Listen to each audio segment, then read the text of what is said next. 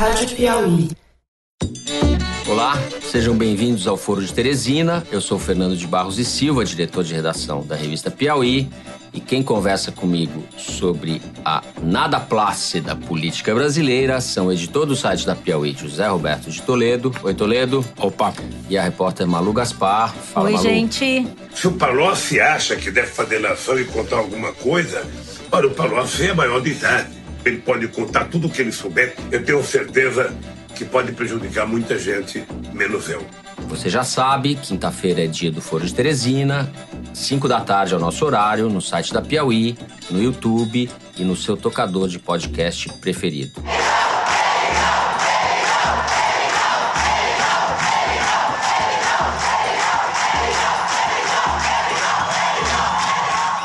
Essa semana, na reta final do primeiro turno das eleições, a gente vai fazer um episódio extra, mais curtinho, que vai ar na sexta-feira, no mesmo horário, às 5 da tarde. O programa vai ser gravado na sexta de manhã, depois do debate da Rede Globo, que é na quinta noite, entre os presidenciáveis, e vai ar na sexta, 5 da tarde.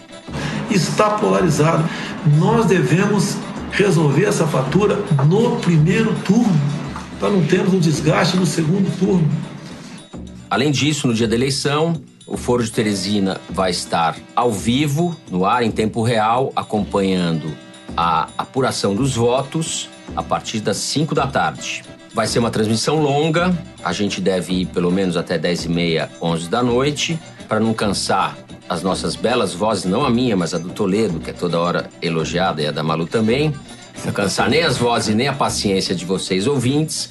A gente montou um time bem bacana de colunistas, repórteres e convidados da revista, que vai estar com a gente até a noite, comentando o resultado das eleições e discutindo as perspectivas e os problemas do país. Outra novidade dessa transmissão, além dela ser ao vivo e em vídeo, é que a gente não vai falar daqui do estúdio da Rádio Batuta, onde a gente grava o programa toda semana. A gente vai fazer um estúdio improvisado lá na redação da Piauí, em Ipanema, na nossa sala de reunião. Toda a transmissão que a gente vai fazer no domingo vai ser depois editada em blocos e, como diria Geraldo Alckmin, disponibilizada no nosso site, no Cantinho do Foro de Teresina e nos tocadores de podcast. Bem, vamos ao programa de hoje. Assunto é o que não falta. A gente vai começar o foro falando da abertura do sigilo de parte da delação do ex-ministro Antônio Palocci, feita pelo juiz Sérgio Moro na última segunda-feira.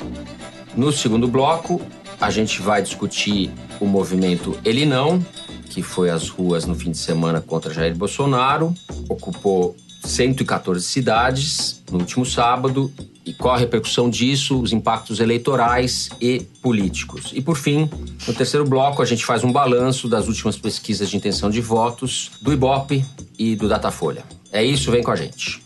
Bom, na segunda-feira, agora, dia 1 de outubro, a menos de uma semana das eleições, o juiz Sérgio Moro voltou a ser notícia ao outorgar publicidade, nas palavras dele, a delação do petista Antônio Palocci. Para quem não lembra, o ex-ministro da Fazenda é réu numa ação penal que trata de irregularidades envolvendo a compra de um terreno para o Instituto Lula feita pela Odebrecht. E na parte da delação que veio à tona, ele relata uma reunião famosa, reunião em 2010, na qual o Lula teria chamado a Dilma, ele, Palocci e o Sérgio Gabrielli, à época presidente da Petrobras, para patrocinar uma extorsão ali de empresas, estimular contratos com vistas a arrecadar dinheiro para a campanha presidencial daquele ano.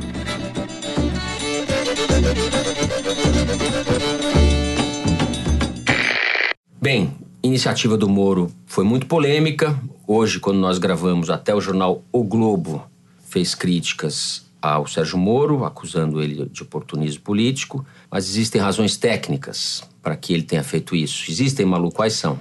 Bem, isso é o que a gente ouve lá em Curitiba, né? Houve uma série de questionamentos quanto a essa decisão do Moro.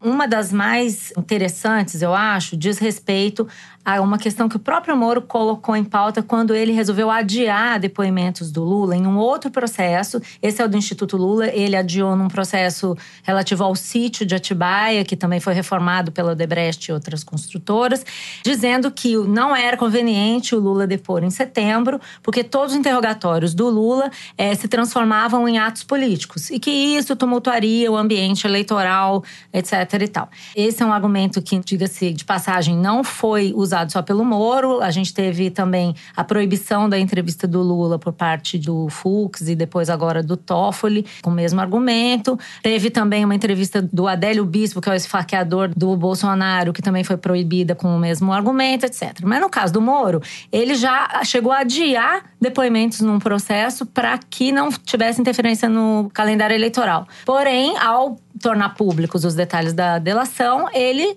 interferiu no processo eleitoral inequivocamente. Aí a gente estava aqui conversando sobre isso na redação essa semana.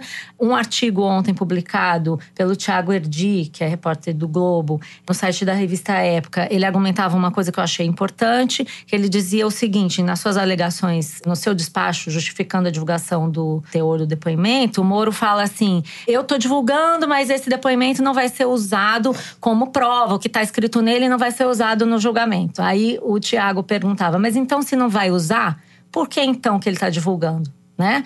Porque daria margem mesmo a essa acusação de oportunismo. O que, que o Ministério Público em Curitiba me diz? O Ministério Público que acha essa delação ruim, que não quis essa delação durante o processo de negociação com o Palocci. Eles dizem o seguinte, que como o processo chegou na fase das alegações finais e como o Palocci é réu nesse processo, ao transmitir todo o conteúdo do processo para o Ministério Público, o Moro tinha o dever de informar ao Ministério Público que esse é um réu colaborador que vai ter a pena reduzida por ser colaborador. Foi isso que ele informa. Como tem esse réu e nós vamos ter que decidir em cima desse réu, há um fator que permite a redução de pena. E que ele não poderia ter feito isso depois disso, porque o Ministério Público vai apresentar as suas alegações finais até o final da semana. Então, que ele não poderia esconder essa informação nem do Ministério Público, nem do resto. Agora, qual que é o truque? A partir do momento em que ele abriu o processo para as alegações finais, corre o prazo, ele tem que abrir esse, essa delação para todo mundo ver, não há mais nada a fazer. Mas se ele quisesse fazer como ele fez no outro processo do sítio de Atibaia e suspender o processo, nada impediria. Porque o poder de decidir o que acontece com o processo, se ele anda, se ele para de suspender o andamento, é discricionário do juiz. E aí é o seguinte, né? Quando o interrogatório era para favorecer o Lula e deixar o Lula falar e fazer palanque político, ele não deixou. Na hora que vem uma delação que vai contra o Lula e que atrapalha o Lula, aí ele achou que tudo bem correr o processo eleitoral. Realmente houve aí uma questão de dois pesos, duas medidas. Agora, eu acho que não vai levar a nada. O CNJ, por exemplo, Conselho Nacional de Justiça, é, já tem reclamações lá contra essa ação do Moro. A defesa do Lula já começou a reclamar.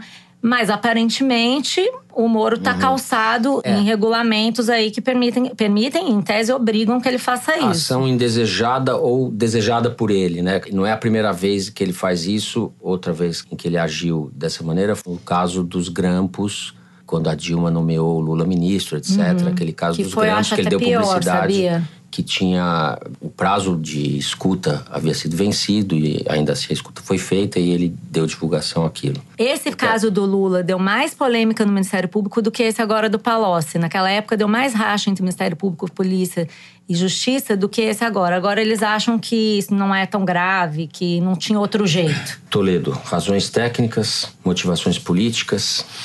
O que, que a gente acha disso?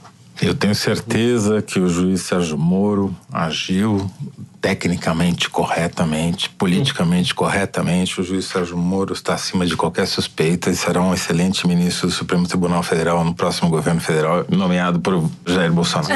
Você já está colocando o terceiro bloco do programa no, no primeiro bloco. Estou apenas considerando que o Sérgio Moro é um juiz que ascético, que vive numa bolha em que a política não influencia suas decisões e que, portanto, não há razões, senão razões exclusivamente técnicas para que ele tenha tomado essa decisão. Essa é a concepção que se vendeu nos últimos três anos e na qual eu acredito, porque fui bombardeado por ela. Olha, em Curitiba não se entende ironia, hein? então você. Eles Graças a Deus, o que me deixará fora da cadeia, espero. A decisão do Moro foi, como eu disse, criticada pelo jornal o Globo, em editorial. O editorial critica também a decisão do Lewandowski de autorizar uma entrevista do Lula à Folha de São Paulo, decisão que depois foi, foi contestada no próprio Supremo, esse caso está em andamento. Mas o editorial diz que o Moro fez com que se recordasse o caso do grampo do Lula e da Dilma, agora com evidências de tentativa de interferência no primeiro turno das eleições presidenciais, a ser realizado domingo que vem. Nunca tinha visto o Globo em editorial criticar o Moro dessa maneira. Eu acho que o Moro deve estar se sentindo muito injustiçado com razão. O Hélio Gaspari, que publica sua coluna hoje, quarta-feira, também na Folha e no Globo, ataca duramente o Moro, dizendo se era a bala de prata, o teor da colaboração do ex-ministro da Fazenda Antônio Palocci tornou-se um atentado à neutralidade do Poder Judiciário, a desejada exposição das roubalheiras. Discordo frontalmente. Não é nem bala de prata, nem de é. chumbo, é uma bala de chupar essa daí. É, o, a, não serviu para absolutamente é nada na eleição. Na dinâmica da, da semana e dos acontecimentos, parece que esse caso não. O eleitor não ficou nem sabendo. É, não sei se não, não sei, sabendo, depende. Mas... Acho que tem que ver como que se comportaram as redes de WhatsApp em relação a isso. As redes de WhatsApp só comentaram o assunto do segundo bloco. O fato é que. Estava em todas as redes de WhatsApp. O que né, foi divulgado não trazia novidade nenhuma é, em relação àquilo que a imprensa já havia noticiado, né? Teve é. também um certo nervosismo no PT, né? Que eu não sei se traduziu em mudança de posição, né? De, eu acho que ninguém deixou de votar. Você pensa, o cara que já votava no PT, que já sabe o que aconteceu no governo do PT, ele não vai, ó, oh, descobriu que tem corrupção agora. Isso é realmente não é uma coisa que vá eu também acho que não vai alterar. Quem quer votar no PT, a partir apesar da corrupção, vai continuar votando, né? Vai ser isso. Embora os números que o Palocci colocou na delação sejam realmente impressionantes, né? Um bi 400 de milhões de reais para a eleição é Essa, é uma grana. Ele apresentou recibo do Umbico não, Obviamente que não, né? Pelo menos nós não sabemos, né? Se apresentou, não ele foram tornadas Não apresentou nenhuma prova, por isso que o MP é a única delação que o MP não quis usar. Isso. Exatamente. Inclusive, os procuradores que vão avaliar essa delação agora não acreditam que possa ter novas provas, porque o raciocínio é meio óbvio, né? Você passou dois anos negociando com o Ministério Público, você não apresentou provas. Parece que o máximo que ele trazia para a mesa de negociação eram bilhetes de passagem de avião, é, coisas assim que não servem para corroborar tudo que ele está contando aí. Eu não quis assumir vários crimes que, dos quais o Ministério Público já tinha conhecimento, então os caras não estão dando muita bola para essa delação mesmo, não, entendeu? Eu acho que isso é relevante porque eu acho que isso não influenciou absolutamente nada no resultado da eleição, ao contrário, discordo do Hélio Gaspari, com quem em geral eu concordo, mas nesse caso eu discordo porque eu acho que realmente o impacto eleitoral dessa delação Não, mas o que ele diz é, é que se pequeno. era para ser a bala de prata, isso acabou ele é, concorda maculando com você. o, o, a suposta neutralidade que. Não, não a justiça, para a eleição, mas é- prejudicou a justiça. Eu, mas eu também discordo nisso, porque a justiça provou essa semana, em outras maneiras, que ela é absolutamente isenta. Por exemplo, proibindo o jornal Folha de São Paulo de, se já tivesse feito, na eventualidade de ter havido a bendita ou maldita entrevista com Lula, que ou estaria base, proibido. Ou simplesmente a entrevista, não precisa ser nem bendita é, nem maldita. É, é, é, que no, hoje em dia não tem meio é. termo, né? Isentão. Teria que ser proibido. É, teria que ser proibida. O que é censura prévia é uma coisa proibida pela Constituição, mas provavelmente a Constituição Sim. que está errada e é o, o ministro Fux que está certo. E o ministro Toffoli. Que, por sua vez, diz que o Fux tem toda a razão. Toffoli que considera o golpe de 64 um movimento. É, Como disse, bastante cultural. A questão é essa, né, gente? A gente está falando disso desde o início do foro. Quando a justiça começa a interferir desse jeito no rumo da política, tem alguma coisa muito errada, né? A justiça sempre interferiu no mundo da política. A gente é que talvez não tenha querido ver isso antes. Não, mas isso claramente mudou de patamar nos últimos anos. Porque ela ganhou mais proeminência. E Exatamente. É, há uma judia é um judicialização da política, uma politização da justiça, como você queira, que está interferindo diretamente no andamento das decisões populares, é. etc. Né? Sim. Bom, como o Toledo está aqui exaltando, enaltecendo ou frisando a neutralidade do juiz Sérgio Moro, eu sempre gosto de lembrar daquela neutra condecoração que ele recebeu em Nova York, ao lado do João Dória um mês depois de ter mandado Lula para cadeia, de gravatinha borboleta e tudo. Aquela, aquela imagem, para mim, realmente é o ápice da neutralidade do judiciário. Com esse ânimo todo, nós vamos para o segundo bloco. Vamos discutir o movimento Ele Não, nos que ocorreu no sábado pelo país, como a televisão, a mídia, a imprensa em geral cobriu, mas especialmente a televisão cobriu esse evento, o que resultou dele, qual foi o desdobramento político dessa manifestação contra a candidatura do Jair Bolsonaro.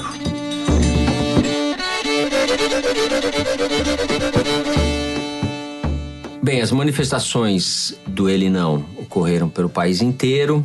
Toledo, você escreveu no próprio sábado um texto que a gente publicou no site da Piauí, comentando a baixa cobertura das televisões, em especial ao evento. Eu queria que você retomasse um pouco o que você escreveu, para a gente começar a discutir a imprensa e os efeitos políticos Bom, dessa. Que o Maurice Sticer, que é o colunista de televisão do UOL, que é um cara que vive colado na TV por dever de ofício, publicou um tweet dizendo que naquele momento que estavam havendo manifestações em 144 cidades pelo país, pelo menos, né, na contabilidade do movimento foram até mais, e com centenas de milhares de mulheres na rua, nenhum programa da TV aberta estava transmitindo ao vivo as manifestações. Tinha esses programas populares que usam helicópteros e que em todas as manifestações de 2015 e de 2013 transmitiram essas manifestações ao vivo, estavam fazendo isso. E comecei a prestar atenção na programação da televisão e, de fato, a cobertura, eu não vou dizer que foi inexistente, porque houve, uhum. mas ela foi desproporcional ao fato. Só para pegar um exemplo, no Jornal Nacional foram quatro minutos e pouco de cobertura do Ele Não, que é um tempo relativamente grande para o Jornal Nacional. Você, um minuto do Jornal Nacional custa milhões de reais de propaganda no intervalo, para que não pairem dúvidas. Porém, a saída do Bolsonaro do hospital, mais o desmentido da ex-mulher dele da matéria da Veja, que fazia denúncias contra ele, tiveram 11 minutos e poucos, e alguns outros segundos, quer dizer, mais do que o dobro, quase três vezes é, o tempo. Me chamou a atenção especialmente porque foi o maior protesto, a maior manifestação capitaneada exclusivamente por mulheres na história do Brasil. Não há nada comparável em termos de volume e do protagonismo das mulheres no movimento. Isso é um fato que eu acho que é importante, porque, enfim, mobilizou muita gente. A gente nunca vai saber o um número exato, porque a polícia militar sintomaticamente não contou, mas era muita, muita gente, tanto na Cinelândia, no Rio, no Lago da Batata, em São Paulo, mas em muitas outras capitais também.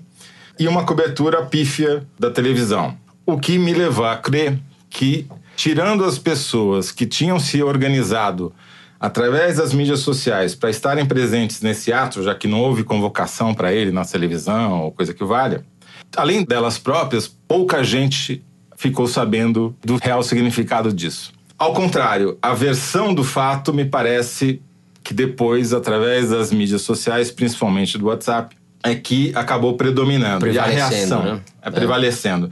E a reação ao ele não, que não foi o ele sim, que teve um volume muito menor de participantes e até nas mídias sociais uhum. ocupou muito menos espaço, mas uma interpretação do ele não como sendo um movimento como o filho do Bolsonaro colocou aspas das vadias, de gente pelada, de gente ofendendo quem votava no Bolsonaro, essa versão é que, a meu ver, explica a reação que isso, foi se vista depois nas pesquisas eleitorais do crescimento do Bolsonaro uhum. entre as mulheres. Isso que você está falando, antes de passar a palavra para Malu, foi o que escreveu nessa quarta-feira o Pedro Abramovay, que é o executivo da Open Society na América Latina ele, publicou no Facebook uma coisa bastante interessante, falando que a baixa citando a jornalista Carol Pires, nossa amiga Carol Pires, trabalhou na Piauí, ele fez uma citação de um tweet dela e falou a baixa divulgação, a baixa publicidade, a baixa exposição que o assunto teve em relação à importância que ele adquiriu no país,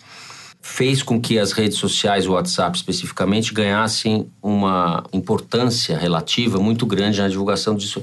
E daí os bolsonaros prevaleceram. Então teve foto real de vídeo com foto falsa, falando que era um ato contra a moralidade, contra o cristianismo, cenas de mulheres atacando imagens religiosas, etc., que não corresponderam que eram, foram montadas, enfim, fake news, seja lá o que. Eu odeio esse guarda-chuva para falar tudo essas delinquências, mas Desinformação. é, me parece uma boa explicação, inclusive para entender a subida do Bolsonaro entre as mulheres, né, Malu? Eu acho que é, existiu mesmo uma cobertura desproporcional ao tamanho do negócio, mas o meu questão é se as redes sociais ligadas a esse ato foram fortes o suficiente para convocar essas mulheres, porque elas não seriam fortes o suficiente para rebater o caso do Bolsonaro. E aí eu acho que tem algumas pistas sobre isso que é importante a gente pensar também, que dizem respeito ao conteúdo do que foi dito e ao perfil das pessoas que estavam lá. Né? A gente viu o Pablo Hortelado, do Grupo de Políticas Públicas para o Acesso à Informação da USP, botou uma equipe lá. Professor da USP. Professor né? da USP, que tem um grupo que Uhum. estuda isso, está muito focado nessa eleição, no, no comportamento das redes sociais. Foi para lá, botou uma equipe lá pesquisando a composição do público que estava na manifestação. E chamou atenção o fato de serem 80% se declararem de esquerda, 8% de centro-esquerda. 34% tinha como partido preferido o PSOL, 30% o PT. 62% de mulheres e 57% das pessoas tinha mais de cinco salários mínimos. Esse dado, somado a uma análise que eu li numa coluna de um, um americano, inclusive, chama Brian Winter, um jornalista que cobriu o Brasil há bastante tempo, trabalha numa revista chamada Americans Quarterly. Inclusive, essa semana escreveu um artigo dizendo que acha que o Haddad seria uma boa opção. O então, Brian é um Winter que escreveu a biografia do Fernando Henrique. Mas é um o observ- presidente acidental. Ele é radicalmente anti-Trump e ele tem feito uma comparação dos dois contextos em que ele insiste por uma coisa que eu acho que é relevante, que pode explicar o que aconteceu no domingo. Os opositores ao Trump não estão conseguindo conversar com os eleitores ao Trump. Olha o ato falho. Os opositores ao Bolsonaro não estão conseguindo conversar com os eleitores do Bolsonaro e com as mulheres. Eu acho que você tem toda a razão. O que você está colocando Quer é dizer, importante, é novo, mas não.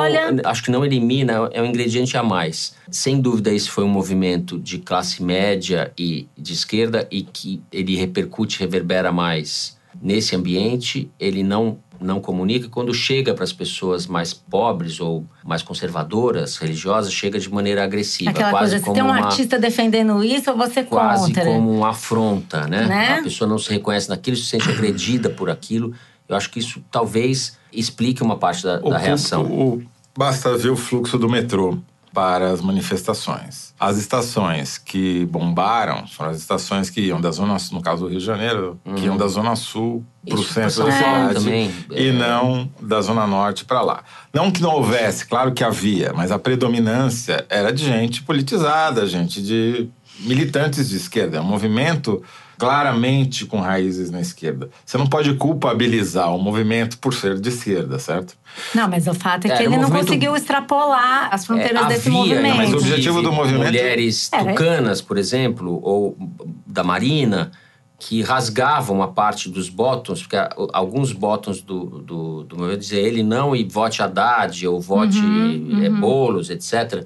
E algumas mulheres publicaram nas suas, nas suas páginas de Facebook, Tá. rasgaram Mas vamos a dar uma de Ciro Gomes aqui, que na véspera tentou pegar carona no movimento e no dia seguinte ficou falando que tinha sido um grande erro. Não dá para fazer isso. É, o movimento foi um movimento de extremo sucesso no que se propôs, que era Ele chamou de monumental equívoco, né? monumental Erro equívoco, grosseiro. erro grosseiro, uma entrevista para CBN. Depois a militância dele ficou tentando passar pano, dizendo que não era bem isso que ele tinha dito, como sempre.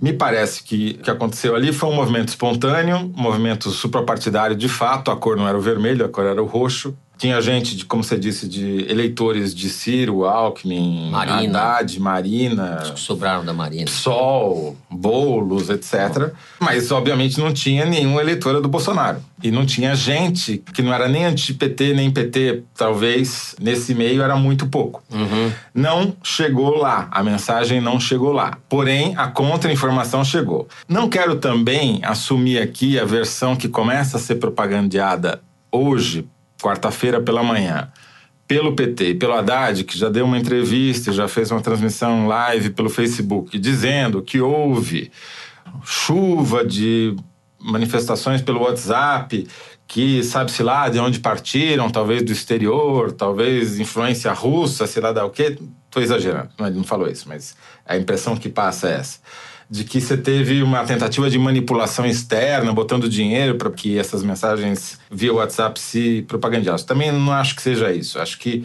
o que há é uma falta de comunicação entre uma parte da esquerda e um eleitorado que ficou órfão nessa eleição. Mas é sobre isso que a gente vai falar no terceiro bloco. Bom, é sobre isso que nós vamos falar no último bloco. Com isso a gente encerra o Ele Não.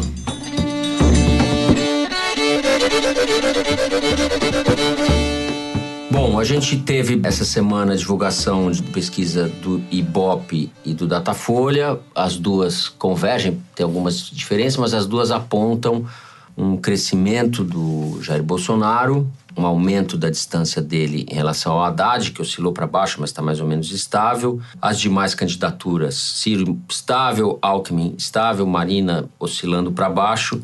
O dado importante, relevante, é o crescimento da candidatura do Bolsonaro, que ultrapassou 30%, chega a 38% dos votos válidos, aquele que é contado para apurar quem vence, quem não vence, que são, você desconta os brancos e nulos da contagem final. O Bolsonaro nos votos válidos, então, teria 38%. Toledo, acendeu a luz amarela aí de que essa eleição pode se resolver no primeiro turno? Aumentou muito essa possibilidade. Eu, na verdade, estou apostando nela, como eu já disse aqui muitas vezes. Não dinheiro, né? Tá apostando dinheiro, é né? Se alguém achar, aceitar achar que sem fundo, eu aposto. Como eu já disse aqui várias vezes, eu considero o Bolsonaro favorito. E agora está deixando de ser favorito e está concretizando esse favoritismo.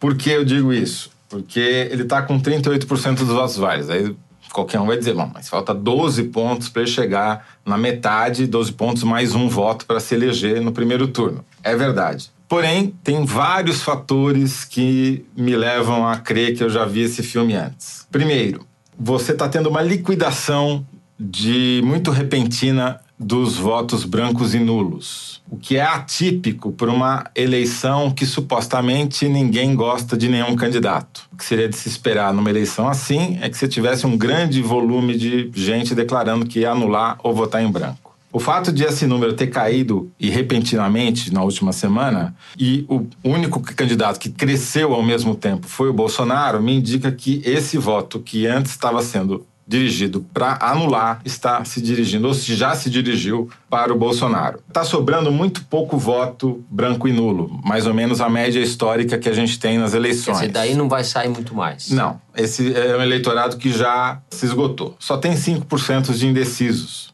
que também é baixo numa uhum. eleição polarizada desse jeito. Logo, praticamente só sobraram votos nos candidatos, né? Se você pensar como voto válido, que é o que realmente conta para a eleição, daqui para frente, se, por exemplo, um eleitor sair do Alckmin e for para o Bolsonaro, por que ele faria isso? Porque, pô, o Alckmin não vai chegar no segundo turno. Eu não vou votar no Haddad de jeito nenhum. Não aguento mais essa história, eu tô infeliz. Eu não aguento mais três semanas de comiseração nessa campanha eleitoral dos diabos. Vamos liquidar essa fatura logo. Talvez o termo mais correto fosse outra expressão que eu não vou usar aqui, em respeito não, aos ouvintes. Esse é um programa de família, respeito à família brasileira. E daí o cara troca o voto. Ao fazer isso, a distância, só que daí sai de um e vai para o outro. Então a distância, na verdade, não são 12 pontos, são 6, porque conta dobrado. Certo. Ele saiu, deixou de contar para o candidato da oposição, passou a contar para o candidato que está liderando. Na verdade, então, o Bolsonaro só precisa converter seis pontos dos outros candidatos. Se ele tirar dois pontos do Alckmin, mais um ponto da Marina, mas é possível. É bem possível. Eu diria que é mais de 50% possível que isso aconteça. Na campanha do Bolsonaro, eles estão muito otimistas em relação a isso. Dizem ter informações sobre trackings que mostram que essa transferência está acontecendo aceleradamente. Bom, eu Não lembro. Não sei se isso vai se confirmar, né? Tem pesquisa um todo dia agora, né? É, a gente vai poder ver isso. Tem ainda uma rejeição muito alta que oscilou para baixo, mas não se pode nem dizer que caiu a rejeição. A rejeição a do rejeição Haddad é aumentou, é, né? A rejeição do Haddad aumentou muito, foi para perto de 40, uhum. né? Tava, a semana passada estava em menos de 30 Está com 38, 39 agora. E vai continuar crescendo. Não é isso? É aquilo o, que o Montenegro falou, do Bolsonaro né, é de 44. É de 44, 46, 42, mas é 44. Numa eleição ultra polarizada, 44 é muito perto, mas não é eliminatório, tá certo? E o Haddad está caminhando celeremente para empatar com ele nesse quesito. Mas você lembra que a gente falou isso a semana passada? Eu contei aquela história que o Montenegro Sim, contou, que já estava medindo que essa, deleça, que essa rejeição era alta, né? Então está concretizando. Agora é surpreendente, justamente já que a gente falou do ele não no outro bloco, acho que valeria comentar a crescida que o Bolsonaro teve, o aumento de intenção de voto, justamente nesse público feminino, né? Que são mulheres, Sim. principalmente as de renda mais alta do Sudeste, segundo a Márcia Cavalari do Ibope. E também mulheres de renda mais baixa também. Teve um aumento ali, né? Ele... É, o Mauro Paulino falou ontem no programa da Folha que as mulheres de renda baixa, ele saltou para 19 isso corresponde a 7 milhões de eleitoras e nas de renda alta foi para 42. Ele estava com 14, saltou para 19 não sei quanto estava, foi para 42% das mulheres mais ricas, o que dá 5 milhões ganhou de votos. Ganhou voto, em suma, ganhou voto pra caramba, né, entre as mulheres, Ainda né? é muito mais votado entre os homens, mas ganhou Sim. voto entre as mulheres. Tem um levantamento que foi feito entre o sábado e a segunda-feira no Twitter pela consultoria Bytes, que ficou contando justamente, conta muito essa coisa de onda, né? Eles dizem que o Bolsonaro entre o, sábado do Ele Não e a segunda-feira foi quem mais conquistou novos fãs nos perfis, 299 mil fãs, e que as menções ao Bolsonaro eram positivas. A conclusão dessa consultoria é que ele teria sido o grande vencedor do Ele Não nas redes sociais. Só para mostrar um pouco como essa comunicação que não é mais uma comunicação de massa televisiva, a teoria do McLuhan, mas é uma teoria de redes, é um jeito diferente de. Se acontece, se né? Difunde. Se difunde. Os tweets da Piauí sobre a, o Elinão, que fazia esse contraste entre uma manifestação histórica e uma pequena cobertura pela televisão, foram provavelmente os tweets mais retuitados da história da revista. Porque isso é, encaixou bem na narrativa de esquerda, de grandiosidade do movimento e contra a mídia, etc. No dia seguinte, a gente publicou à noite, assim que saiu a pesquisa do é, Ibope, na segunda-feira, uma reportagem mostrando, mesmo com ele não, Bolsonaro cresce mais entre as mulheres. É, talvez, não sei se fomos os primeiros a dar, mas se não fomos os primeiros, estivemos entre os primeiros a apontar isso. Esse tweet não recebeu nem 10% da uhum. viralização que o outro recebeu, porque não encaixava na narrativa desse público que, na verdade, ficou decepcionado e questionando. Na verdade, o que aconteceu na segunda-feira e na manhã de terça foi um movimento para tentar desacreditar a pesquisa do Ibope, falando, não, tem alguma coisa errada, veja bem, Ibope não é confiável, começa a ser essa conspiração. Até sair a pesquisa do Datafolha, que foi rigorosamente igual à pesquisa do Ibope, e daí meio que caiu um clima de conformidade que eu estou percebendo na campanha do PT. Posso estar tá sendo influenciado pelos números e pela minha própria previsão, mas a impressão que eu estou tendo, acompanhando a campanha do PT, é que já estão preparando um discurso para explicar a derrota. O Haddad ontem já disse que a culpa é do PSDB, né? Já tem realmente esse clima. Eu hoje falei com uma pessoa da campanha petista, tentando falar sobre segundo turno, e o sujeito falou: não, é um momento delicado para falar em segundo turno. Como quem diz, vamos ver se tem segundo turno. Eu acho que né? a gente está num cenário de muita indefinição a respeito de primeiro turno ou não. Toledo está trazendo aqui dados que reforçam essa ou, ou mostram que aumentou é, muito a chance dele ganhar no primeiro turno. Né? Se a gente não tiver segundo turno, a gente corre o risco, estamos na iminência, ou, segundo o Toledo, isso é o cenário mais provável hoje, de quarta-feira que vem, quando estivermos fazendo o Foro de Teresina número 22, temos Hamilton Mourão como vice-presidente da República, eleito. E será o lado, talvez, o lado ponderado da força. Eu acho que a gente devia prestar atenção no que diz o Brian Winter e o PT, principalmente, se quiser ganhar a eleição. Porque esse diagnóstico que ele faz é tipo assim: eu já vi esse filme e ele não mostra isso, né? Ele conta a história de uma mulher que ele entrevistou na manifestação do Trump, que ela disse: o Trump pode fazer, falar o que quiser desde que o meu marido tenha emprego. Aí ele diz: a versão brasileira dessa mulher seria: o Bolsonaro pode dizer o que quiser desde que seu governo não roube e eu possa caminhar pela rua com segurança. Eu extrapolaria isso não é só para a mulher, para o brasileiro comum. E ele fala um negócio que eu acho que é muito interessante, que para o Haddad, para o PT, isso significa que o caminho mais efetivo seria combinar ataques contra o Bolsonaro a uma agenda clara quanto aos problemas mais urgentes do país. Isso inclui uma estratégia nacional mais efetiva de combate ao crime, reconhecimento dos erros do passado quanto à corrupção. Isso é o Brian Winter. É o Brian Winter. Reconhecimento dos erros do passado quanto à corrupção e deixar claro que a política econômica será mais parecida com a do primeiro mandato do Lula do que com a do primeiro mandato de Dilma. Eu acho, corroborando um pouco isso que a Malu falou a respeito do artigo do Brian Winter, que existem de fato algumas zonas cinzentas no PT a respeito de coisas que para o povão não pode não pesar nada, mas que para a classe média pesa. Por exemplo, uma posição mais clara a respeito da Venezuela, porque a Glaze fala um monte de bobagem, o Zé Dirceu dá entrevistas, etc. E o Haddad não parece ter força ou disposição, a gente não sabe por que ele não tem uma posição mais clara a respeito de coisas desse tipo. Da política econômica, acho também Corrupção, que existe um medo, embora ele tenha dito, ele Haddad já tenha dito naquele artigo que publicou na Piauí, naquele relato que ele fez há mais de ano a respeito da prefeitura dele, ele abre aquele longo relato fazendo uma crítica pesada à condução da política econômica pela Dilma.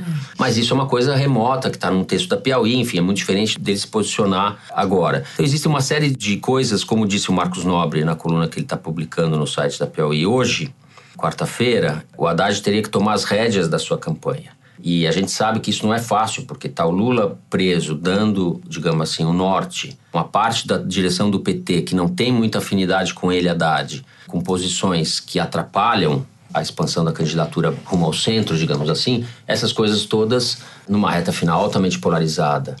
Eu só queria colocar uma coisa para deixar bem claro que eu penso sobre essa comparação Trump e Bolsonaro. O Trump perdeu por 3 milhões de votos no voto popular. O Bolsonaro vai ganhar no primeiro turno, eu acho. Isso faz uma diferença enorme. Ele não ganhou por causa da estrutura partidária, ele não ganhou por causa do dinheiro que empresas despejaram na campanha dele. Aliás, a estrutura partidária dele é inexistente, a estrutura de Também, campanha né? dele é uma, é uma piada. De certa maneira, o Trump tem até mais a ver com a Haddad pela estrutura partidária do Partido Republicano e do PT do que o Haddad. Mas enfim, eu acho que se fosse para fazer uma comparação externa, que eu também acho descabida, seria com o Duterte das Filipinas e não com o Trump. O movimento da sociedade brasileira é uma onda conservadora que já vem há uma década ou mais, vem crescendo, é um tsunami. E ele é o surfista dessa onda. É um problema demográfico, porque você tem pela primeira vez uma maioria expressiva de eleitores que não viveu o período da ditadura, só ouviu falar isso nos livros de história, na melhor das hipóteses.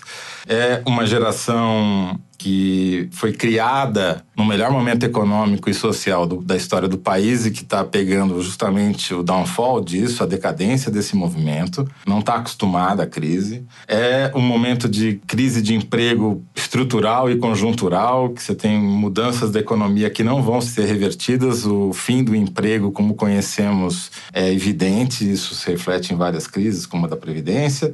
Enfim, é uma série de fatores estruturais que levam a uma candidatura de direita, uma candidatura conservadora, da qual o Bolsonaro é meramente um surfista. É o melhor surfista e tem enormes méritos, porque ele surfou um tsunami numa prancha de isopor. Ele fala com essas pessoas. Ele diz o que elas querem ouvir. É isso. Aí, segundo turno, o PT tem que olhar isso e falar como é que a gente vai falar com essas mesmas pessoas. Não dá para pegar a eleitora do Trump na Carolina do Norte e transpor ela para o Cordovil. É, são universos muito diferentes. Lá, o Trump tinha que ganhar em 10 swing states, né, os estados que vão para um lado ou para o outro a cada eleição, e falar para um público micropúblico, micro-target. Aqui você tem que falar para 145 milhões de eleitores.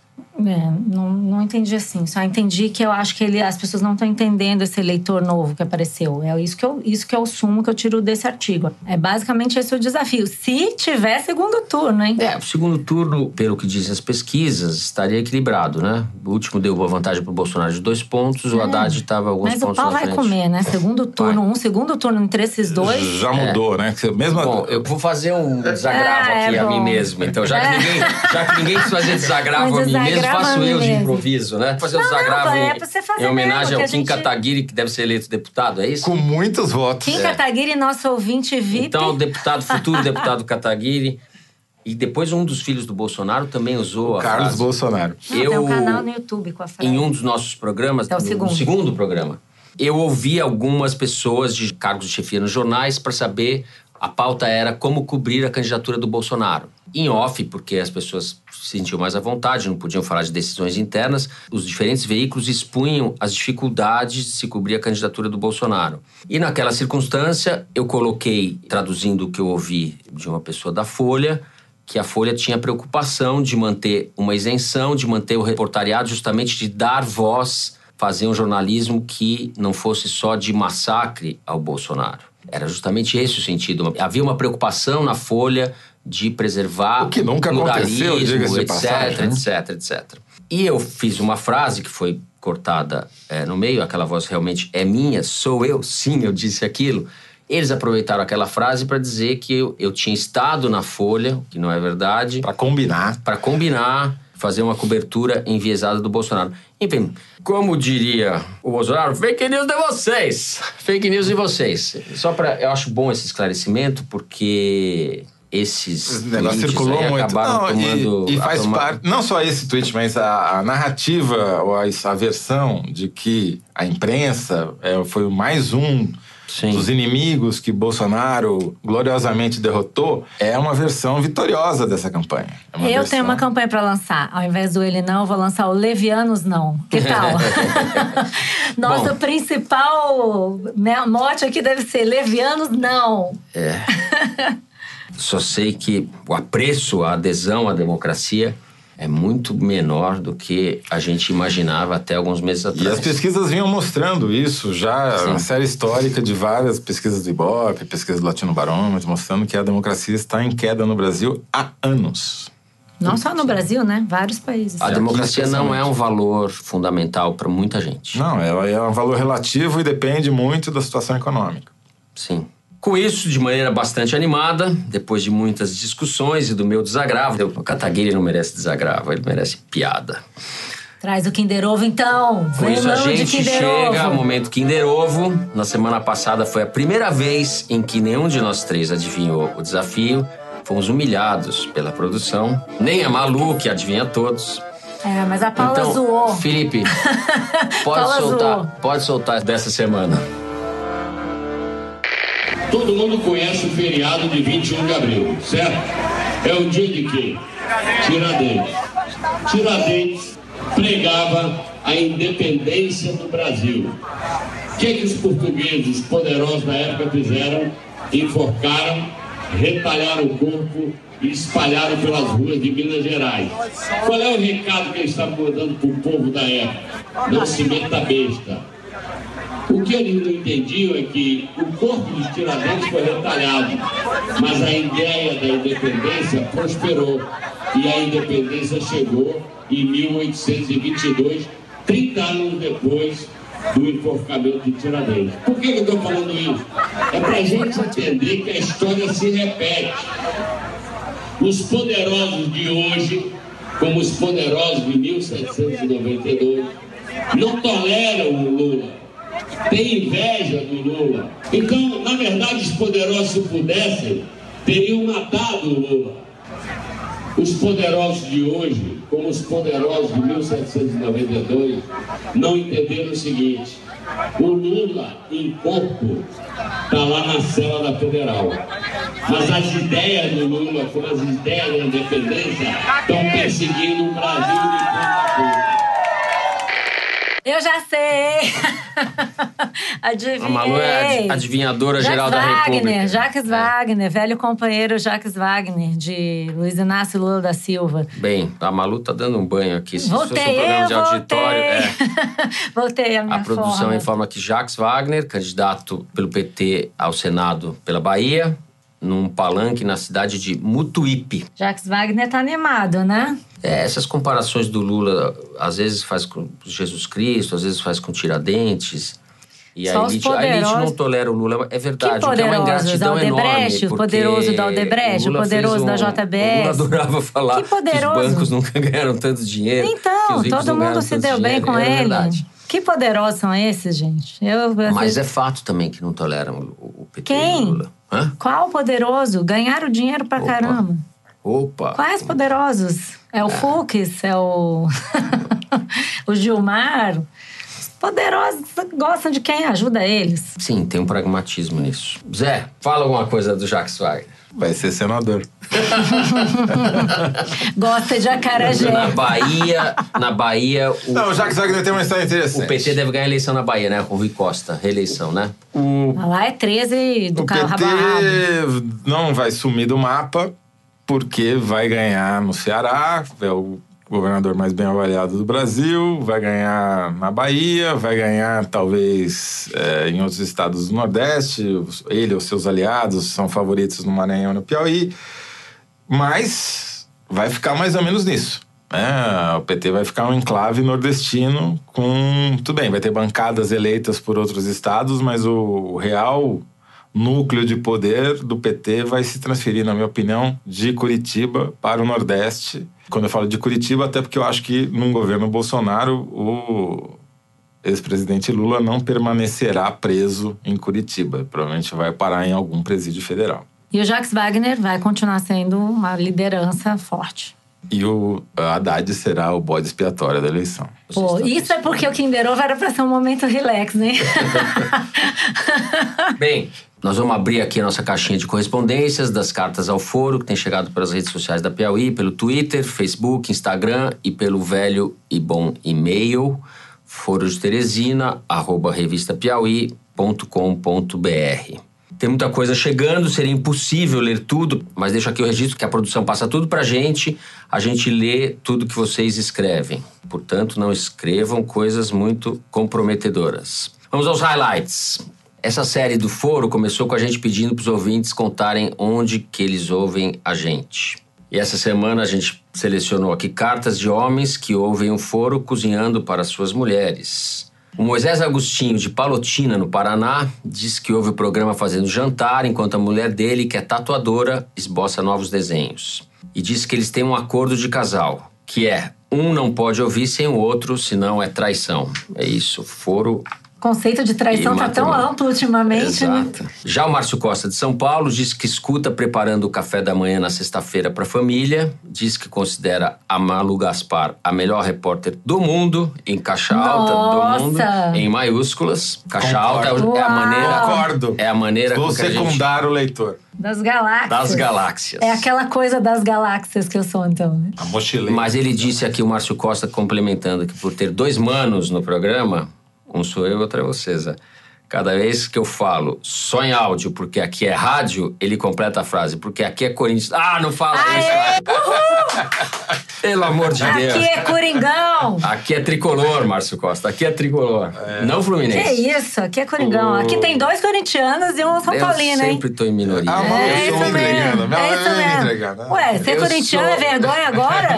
Não. O corintiano não tem vergonha do seu time, nunca. Que distância entre as... Ah, Como diria o tá. Maluco, eu sou um É homem ao primeiro. Ele quer ser isentão do isentão, time. isentão da galera. Isentão no futebol. Iso- Isentão da Fiel. Bom, assim, Foro de Teresina de hoje vai ficando por aqui. Lembrando vocês que na sexta-feira a gente tem um novo programa mais curto. Vamos gravar na sexta pela manhã e pôr no ar às 5 da tarde. E que no domingo, se preparem, tem maratona do Foro de Teresina ao vivo, em vídeo, no Twitter, também às 5 da tarde, fazendo uma cobertura em tempo real da eleição nos estados e eleição presidencial, apuração dos votos, com convidados, etc. O Foro de Teresina é dirigido pela Paula Scarpim, com produção da Luísa Miguez, do Luigi Maza e da Mari Faria. Nós gravamos no estúdio da Rádio Batuta, no Instituto Moreira Salles. A edição é do Felipe de Castro e a finalização e mixagem do João Jabassi. Nossa música tema é composta e executada pelos piauenses Vânia Salles e Beto Boreno. Eu sou Fernando de Barros e Silva. Meus companheiros de conversa são a Malu Gaspar e o José Roberto de Toledo. Tchau, gente. Até sexta-feira. Até sexta, pessoal.